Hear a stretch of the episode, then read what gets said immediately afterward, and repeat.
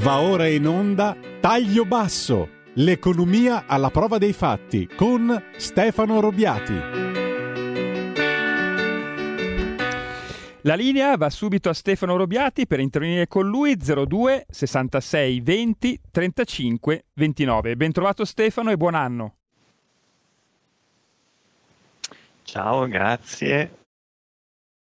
Un uh, buon anno a tutti, a voi della redazione e a tutti gli, gli ascoltatori. Siamo nel 2022, e pensavamo che con la mezzanotte magari cambiasse qualcosa, ma in realtà siamo, è solo una convenzione, quindi abbiamo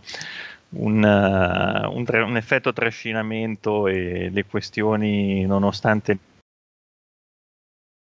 sono sempre sul tappeto.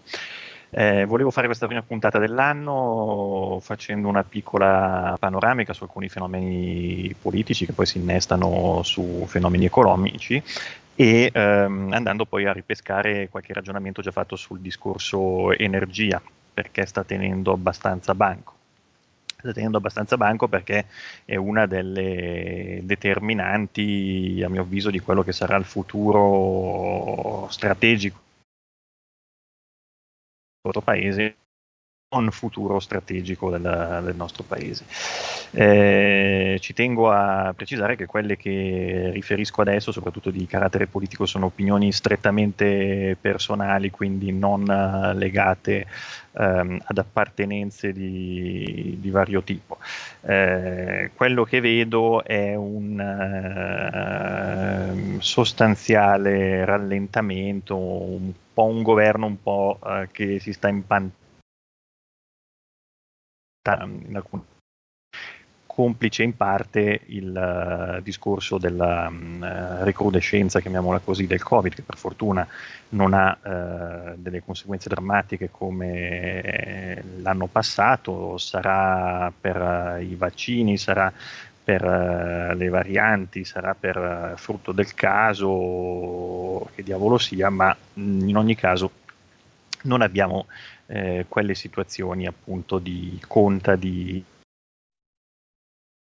di ingolfamento dei, dei, sistemi sanitari. Eh, che cosa abbiamo? Abbiamo una situazione politica dove fra un po' si ehm, parlerà eh, di questo argomento che credo interessi all'1% degli italiani, cioè chi sarà il capo dello Stato. Cioè, mh, non credo che sia una cosa così appassionante eh, pensare a eh, chi sarà il successore di Mattarella, se sarà donna eh, piuttosto che un uomo o che altro e eh, sul ruolo del nostro Presidente del, del, Consiglio, persona che ad oggi, secondo i più, appare insostituibile. Io continuo a fare mh, quella battuta, sempre a titolo personale riferisco, eh, che su mh, quasi una sessantina di, di milioni di, di italiani per fortuna che ne esiste uno che è Mario Draghi, perché altrimenti il paese non sarebbe avanti. È una situazione di, di, estrema vulnerabilità, perché se a questa persona dovesse capitare qualcosa, gli auguro lunga vita per l'amor di Dio, ma eh, cosa facciamo da domani mattina? Rimaniamo tutti, tutti a piedi. E vedremo che ehm, l'influenza, adesso che viene così attribuita a Draghi, a quella di essere persona credibile e eh, che gode di eh, rispetto e eh, soprattutto di ascolto, di chiamiamoli agganci in maniera positiva che possono però eh, un, uh, di avere una voce all'altezza di quello che è il ruolo dell'Italia e quindi di poter avere dei riconoscimenti. Eh, non sempre è così e lo vediamo adesso tornando sul discorso energetico, cerchiamo di capire se è una non volontà di prendere determinate decisioni o se è vero che il, il governo è un po' venuto al, al capolinea con uh, che, che lo e eh, eventualmente se eh, si tratta soliti, del solito asse eh, Berlino-Parigi che domina l'Unione Europea e le decisioni eh, che la stessa prende.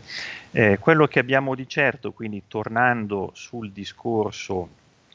eh, energia, è che finalmente si è espressa l'autorità di regolazione, che è la RERA, che è l'autorità di regolazione per l'energia elettrica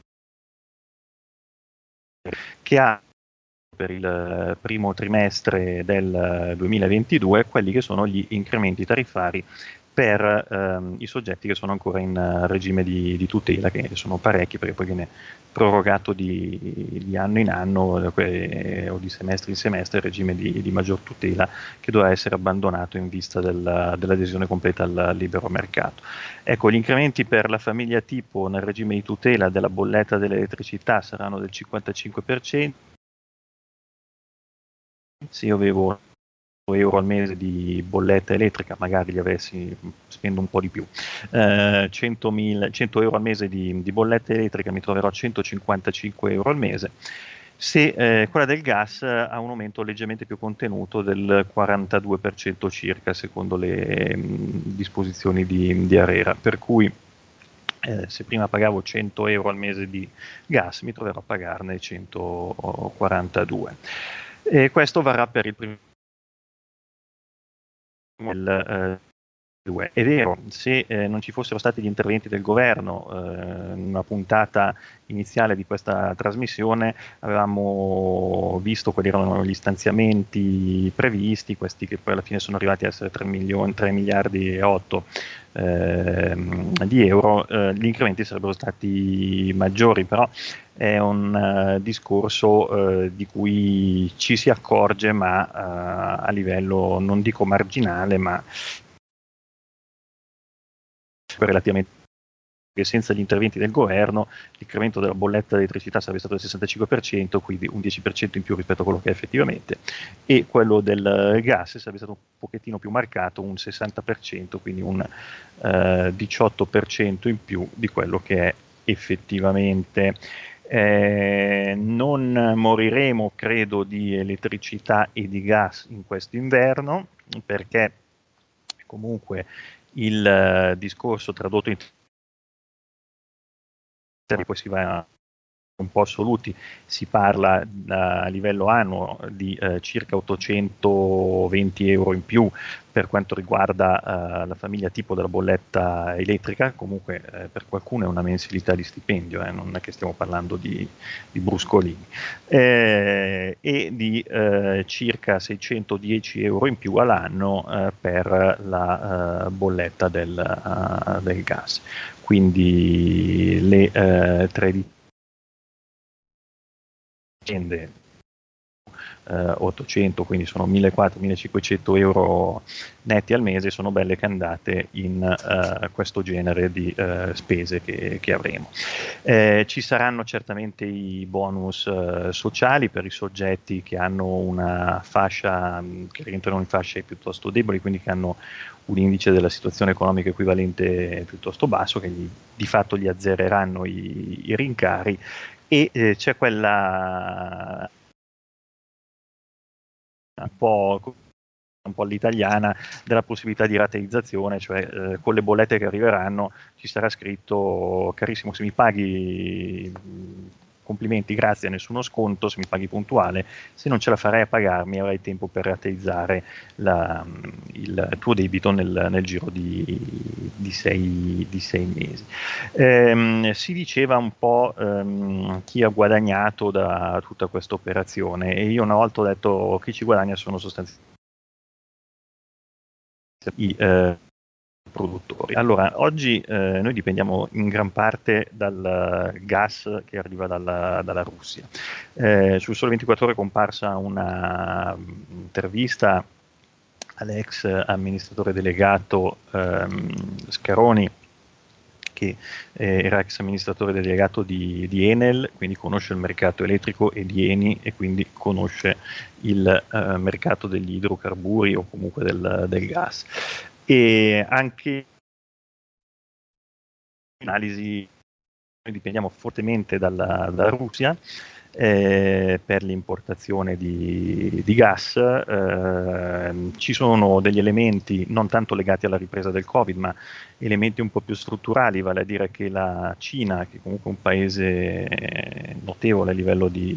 impatto demografico ed economico, ha convertito eh, mi pare eh, era interessante il dato perché visto così eh, uno rimane sbalordito. Milioni di case, milioni di case, se facciamo una media di tre abitanti, marito, moglie e un figlio, perché una volta martellavano sul discorso demografico, quindi non avere più di un figlio, eh, sono 45 milioni di persone, eh, sono passate dal riscaldamento a carbone a quello a gas e quindi hanno incrementato la domanda. Allora, questo è un fattore strutturale che può avere un po' più senso eh, rispetto al discorso di dire la ripresa dal Covid che eh, sta incrementando i costi del, del, gas. Questo non più di tanto, finalmente i comuni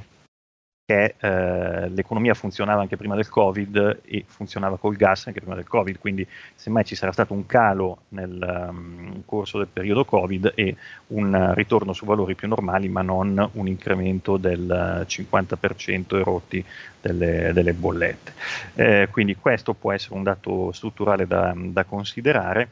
e eh, l'altro dato mh, strutturale da considerare è appunto il discorso di chi ha beneficiato rialzo dei prezzi. Quindi pare che anche gli eh, operatori di, ehm, delle energie rinnovabili ehm,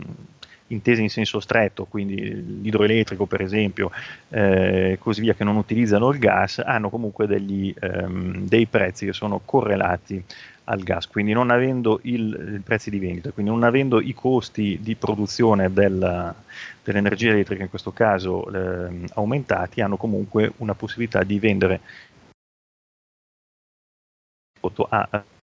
aumentati e quindi hanno degli extra profitti. Eh, sul eh, ragionamento appunto su varie soluzioni, il, eh, anche un esperto appunto di questi due mercati eh, tira sempre verso eh, ormai mi avete sentito dire più volte questo termine, tira verso le supercazzole. Allora, nel senso che torniamo a uh, dire, ma 1,8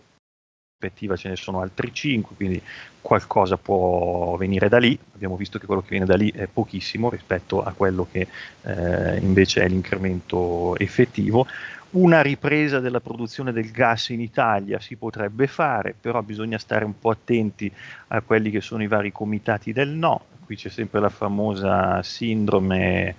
quella che gli americani chiamano NIMBY, eh, a me non piacciono molto questi acronimi, ma comunque non in my backyard, quindi,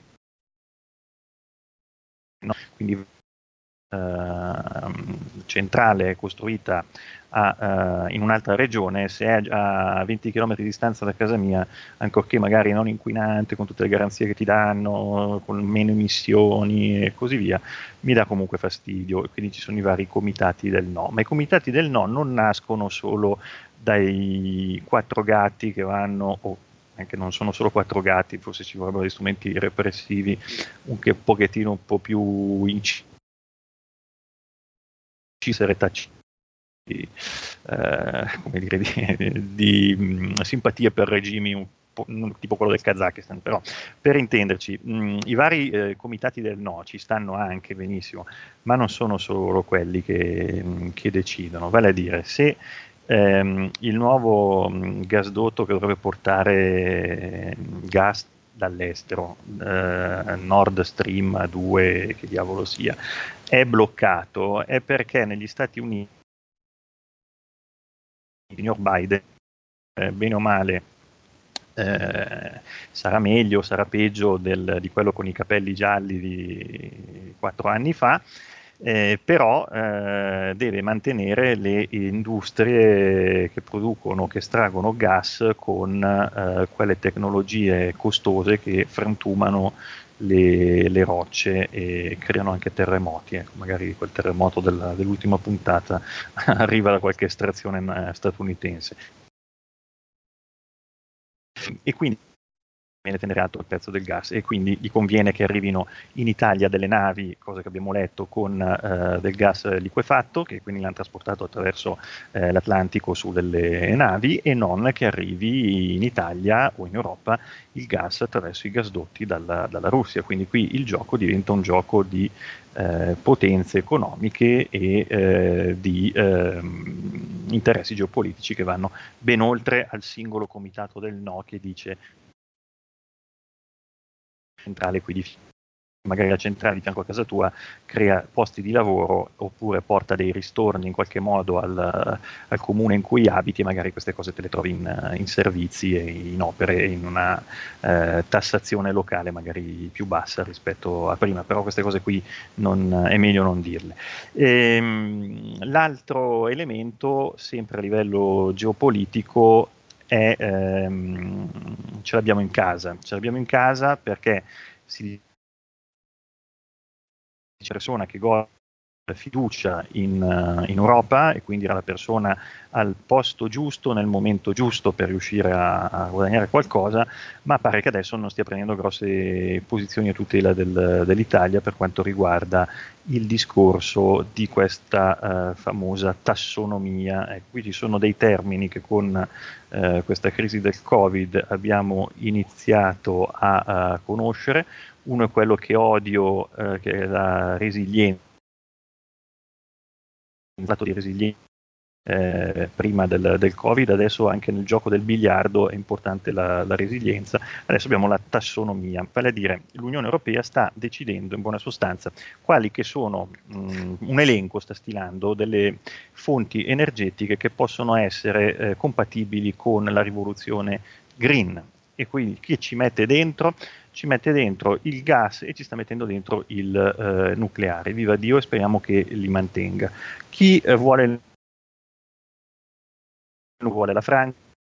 con quello da anni, e anche centrali vecchie che adesso deve rinnovare, chi vuole il gas, il gas lo vuole eh, sostanzialmente la, la, Germania, anche perché lì ci sono questioni ideologiche, c'è un nuovo governo che ha delle posizioni particolari. In Italia chi abbiamo che vuole queste cose qui? Abbiamo il PD con Letta e ehm, i 5 Stelle. Vi, dico, qui è sempre opinione mh, personale, però è quello che si legge sui giornali, che eh, non ehm, contempla gas nucleare come eh, energie, eh, fonti energetiche, chiamiamole ecocompatibili. Eh, vorrei capire come si scalderanno queste persone in futuro, se pensano ancora al mondo dell'albero degli zoccoli, con quelli che si scaldavano nella stalla rasco- raccontandosi le, le, storie, perché qui se eh, pensiamo effettivamente al discorso di tappezzare l'Italia di specchi per eh, l'energia eh, fotovoltaica o di riempire ogni semaforo, ogni albero, ogni palo che eh, Uh, veramente ci stiamo prendendo in giro da soli. Qui il discorso è un discorso di um, più ampio respiro e partire adesso con degli investimenti su qualcosa di, di, serio. Qualcosa di serio potrebbe essere riprendere le prospezioni del mare Adriatico che sono ferme. Perché sono ferme? Anche qui per questioni, eh, credo, prettamente eh, ideologiche e non tanto per um, questioni reali. Quindi con il gas adesso eh, verosimilmente investimenti, ancorché non finanziati dal, dall'Unione Europea, perché magari dice, ah, ma i giacimenti o le tecnologie, le centrali che vuole mettere in piedi l'Italia non rispettano tutti i miei paletti, non, non riesco a mettere tutti i fleghini sulle mie tabelline eh, di valutazione per farle rientrare in quelle, tra virgolette, ecocompatibili, a ogni buon conto converrebbe investire anche eh, su questo settore, perché altrimenti si tratta di che è il nostro nei confronti del, uh, del, resto del mondo. E qui dovrebbe entrare, se effettivamente così è influente, l'uomo solo al comando, cioè vale a dire il signor Mario Draghi, a cercare di portare a casa per l'Italia sia il discorso nucleare che va bene anche alla Francia, dicevo, ma anche un discorso di dire, cara Europa, anche le centrali a gas italiane, ma soprattutto utilizzando il gas italiano che c'è e si può cercare di eh, andare a, eh, prospezioni eh, di nuovo, ehm, è un percorso da eh, seguire ed è un percorso da seguire con investimenti da farsi anche nell'immediato. Quindi non eh, rimandiamo, non stiamo qui a fare discorsi ideologici. Il buon signor Lett si scaldi eh, tranquillamente con biomasse o non so che altro, chieda eventualmente consiglio al professor Conte e al suo mentore Beppe Grillo che gli insegneranno come scaldarsi con eh, strumenti un po' più primitivi o addirittura eh, inventeranno una forma di teleriscaldamento a onde cerebrali. Io vi ringrazio per l'attenzione, eh, spero di non essere stato troppo polemico e ehm, vi saluto rinnovandovi un buon eh, 2022 e ricordandovi la campagna abbonamenti di RPL. Sosteneteci se volete continuare a sentire queste voci magari un pochino fuori dal coro. Grazie ancora e buona, buon fine settimana a tutti. Avete ascoltato Taglio Basso, l'economia alla prova dei fatti